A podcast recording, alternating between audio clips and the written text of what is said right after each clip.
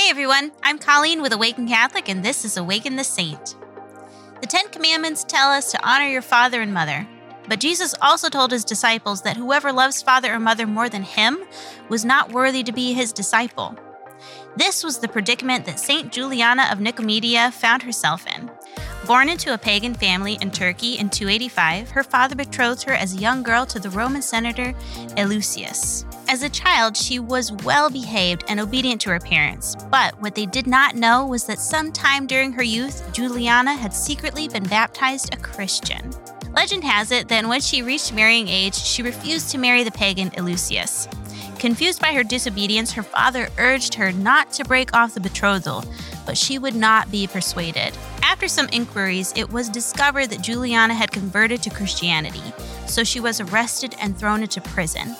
While in jail, Eleusis made attempts to convince her to reconsider and marry him to spare her from execution. But Juliana was unmoved, preferring to die for Christ rather than live as the wife of a pagan official. She was ordered to be tortured, and according to one legend, Eleusis himself inflicted the punishment out of selfish rage. At one point, he burned her face with a hot iron and then told her to go look in the mirror to behold her beauty. She simply smiled lightly back at him and said, at the resurrection of the righteous, there won't exist burnings and wounds, but only the soul.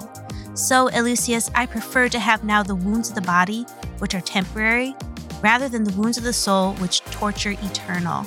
After a time, she was eventually beheaded and added to the list of martyrs. In art, she is sometimes depicted as leading the devil in chains because one story has it that while she was in prison, the devil appeared to her as an angel of light. He attempted to convince her to preserve her life by making a sacrifice to the pagan idols.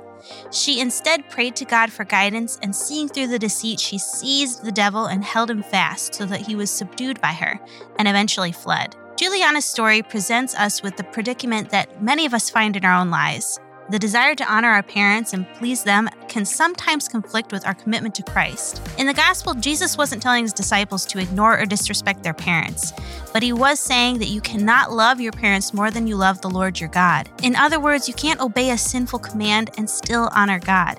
He must always come first in your life even if that means offending someone you love and respect. In the end, it is the soul that matters most.